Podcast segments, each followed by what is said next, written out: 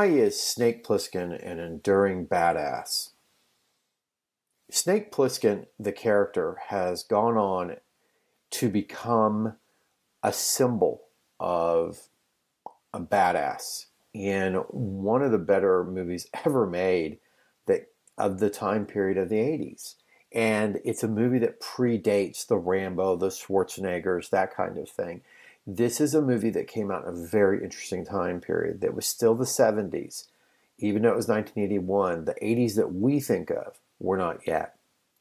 It is a movie that we got very lucky, that had a very talented director, very talented uh, cast and crew, very devoted cast and crew, and it had Kurt Russell. What makes Snake Plissken a badass? Well, the first reason is that Kurt Russell played him. Kurt Russell has a gravitas, a power that cannot be qual- uh, quantified. When he was in Tombstone, he acted around a whole slew of incredible actors. And guess what? He's amazing in it.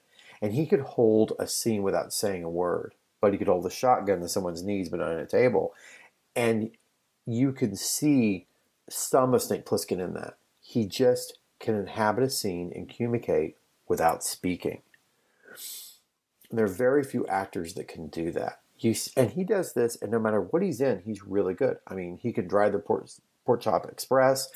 He can play in a sort of sequel to Blade Runner. He can be with Goldie Hawn, his wife, and Overboard. And he can be in the thing and, you know, tell a computer it's a cheating bitch and destroy it with a bottle of scotch. I mean, it's very cool. Um, so that's the first reason I think is you get Kurt Russell, but really who Kurt Russell is playing is an archetype of of a person that operates within a society, no matter how strange it is, even if it's this weird federal prison set in New York, and he plays basically the outlaw gunslinger Japanese Ronin character. He even, I mean, this is even more ancient than we originally think. Enkidu, the wild man from Gilgamesh, is the prototype of this. So then you get like you get like the Clint Eastwood character that walks into a town in a western, and that's what you're getting. You're getting the Ronin samurai that walks down the street and everyone avoids him. That's who Kurt Russell is basically inhabiting with Snake Plissken. And he kind of also embodies the same kind of energy and kind of the pirate look, I guess, that we get from Captain Harlock of anime. And the reason I'm connecting the two is because there's something really interesting. Uh, Bennett the Sage, who does a, a, internet show called Anime Abandoned, he covered an anime where Captain Harlock is featured, and Captain Harlock, for a lot of us anime people, is our Lord and Savior. So he comes on, and Bennett kind of talks about him, and it reminds me a lot of what some other people have said about Snake Plissken. The eye patch, the scars, the demeanor, and the kind of disconnect from society is because this man has seen battle this man knows what battle brings and he's scarred, but he's kind of vulnerable and he's searching for something he may never find. That kind of hero's journey is what Snake Plissken is, but he's not really a hero either. I mean, he kills people. He knocks over, you know, banks. He hangs out with criminals. He was a veteran of the Third World War and the youngest man ever decorated by the president. But then he knocks over banks and he operates in this very totalitarian uh, World War III America. And he's very much, Carpenter is very much mining a very interesting time period. This is the post Vietnam America, and Snake Plissken is kind of like a lot of veterans that probably Carpenter ran across. And this is also Carpenter also was mining uh, what was going on in New York at the time. I think it's really important we discuss this in saying that the New York that Seinfeld took place in, the Seinfeld were, you know, the the Seinfeld New York, the Friends New York, the New York that a lot of people of 90s generation grew up seeing, and even the New York today, is not the New York of 1981. It is not the New York that Carpenter was thinking of when he created this script. This is the New York that would cut you and eat you. This is the, the New York where Brooklyn is Brooklyn is, and Harlem is Harlem. This is the New York of Serpico. This is the New York of Hill Street Blues. This is the New York that they made kind of for fun in Night Court. This is a New York that was dangerous. This was a New York where your car would get stripped and burned. This is not the New York where you walk down to a coffee place and maybe you know go to a a really expensive restaurant in these neighborhoods. This is a New York where you could be killed. And this is the New York that people believed. And I think for some people watching this movie today, they don't get that. They don't understand that feeling. They may, but that's kind of what the movie's talking about. And it also helps, I think, in this film that you have so many talented actors uh, the, um, that occupy amazing roles within the film, and it allows Snake Plissken to have a world to operate in. I think the film does a wonderful job of building this character up. You, you know, with Hauk introducing him and kind of giving his record, then everyone's saying, "I thought you were dead," you know, kind of thing. And Snake Plissken's kind of like this underground outlaw celebrity. He's kind of like Bonnie and Clyde. Um, so I think those are kind of things. He has a reputation that precedes him, and he's got a great rep. And they're all like, "Oh, Snake Plissken," and that's the cool thing. I mean, it's not just the hair, the eye patch, the submachine gun, and the shurikens. I mean, the the hair does help, trust me. But Snake Plissken is a badass, and so you better lock up your wives and your cigarettes away from him because he's coming. Um, so that's I think part of it. And any person that can operate outside of society and make society kind of be what it is to them are kind of heroes to all of us. I mean, we all operate with a world where we go to work and we pay our taxes and, you know, we work on our lawns and our pools on the weekend and we always obey that social contract, don't we? But Snake Plissken doesn't. He doesn't give a fuck about any of that. He certainly doesn't give a fuck about your war.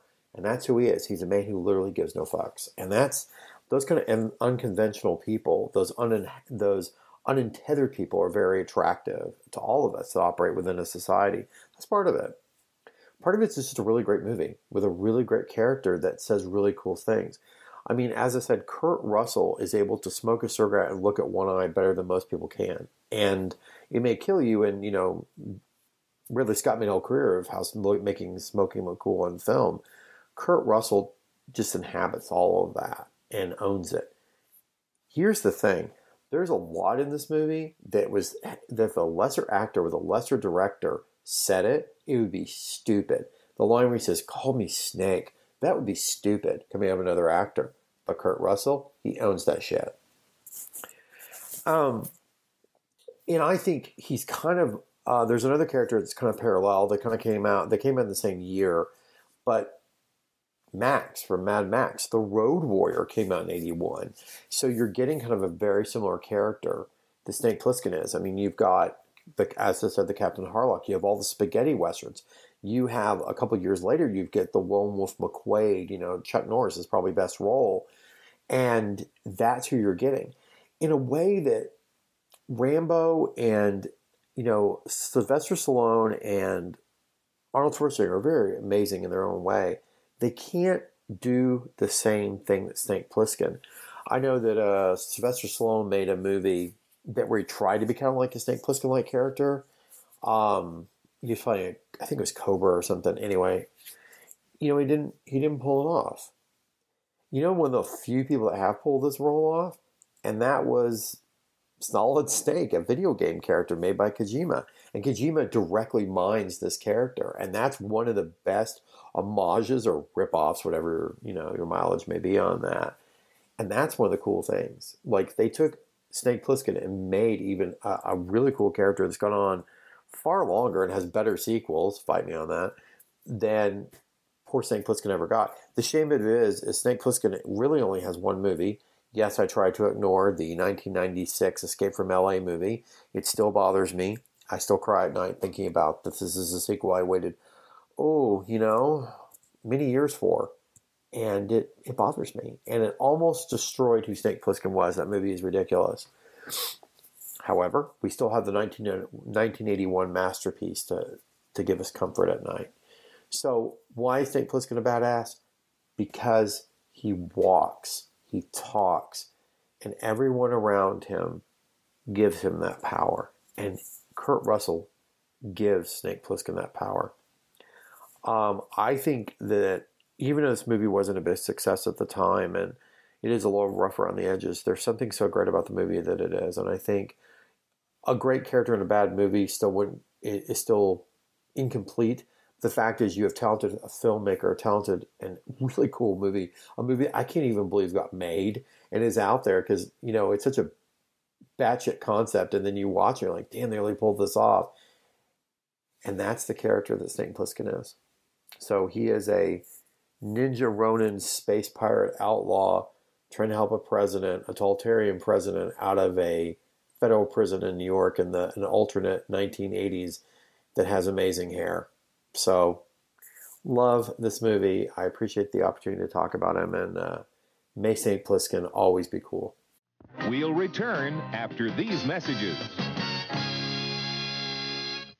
Hello and welcome to Culture Shocked, the pop culture podcast brought to you by four aging millennials and our outdated opinions. Join us every Tuesday as we discuss movies, TV, games, and even music, new and old. Dude, what do you think you're doing? Are you seriously trying to record a promo without us right now? Well, uh, yeah?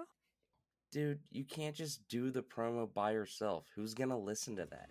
Yeah, and you probably haven't even told them that we're a pop culture podcast where we always agree on everything. Uh, for instance, the Sam Raimi trilogy, easily being the best of the Spider Man movies. J- no, no. But I think we can all agree that Jaws is a classical masterpiece. Mm, nope, don't like that. But we do all agree that the sequel trilogy of Star Wars is the best in the Skywalker saga, right, guys? That comment is so ridiculous. I don't even know where to. Anyways, uh, that'll do it from all of us here at Culture Shock. Thanks for listening.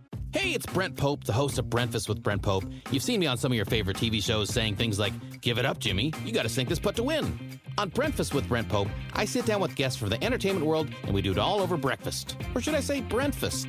Every week on Brentfast, you get inside Hollywood info and tips, great breakfast wrecks and foodie debates. Most of all, you get the most delightful 30 minutes of your week. So dig in, it's breakfast time. Listen at Brentfast.com, Apple Podcasts, or wherever fine podcasts are found. Do you ever find yourself thinking about who would win in a fight between Goku and Superman?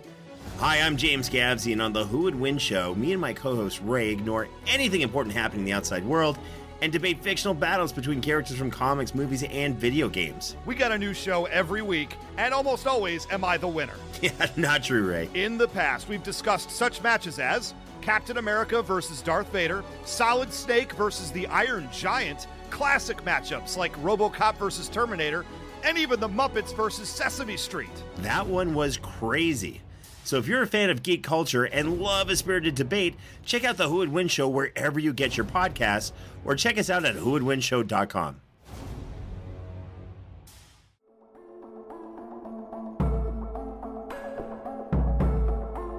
We let things pile up in the DVR, we add them to our queues, we wait for the DVDs and Blu rays. We time shift. The Time Shifters Podcast sci fi, horror, fantasy, superheroes, comedy, action, film, television, maybe some not so current events. Find us on iTunes or at timeshifterspodcast.com. Cool thing about Blind Knowledge is we are in multiple countries. We are worldwide all across the globe. We are in the US. We are in the UK. We are in Canada, Germany, India, Japan. We're in Australia, y'all. BlindKnowledge.com. Now back to the feature presentation.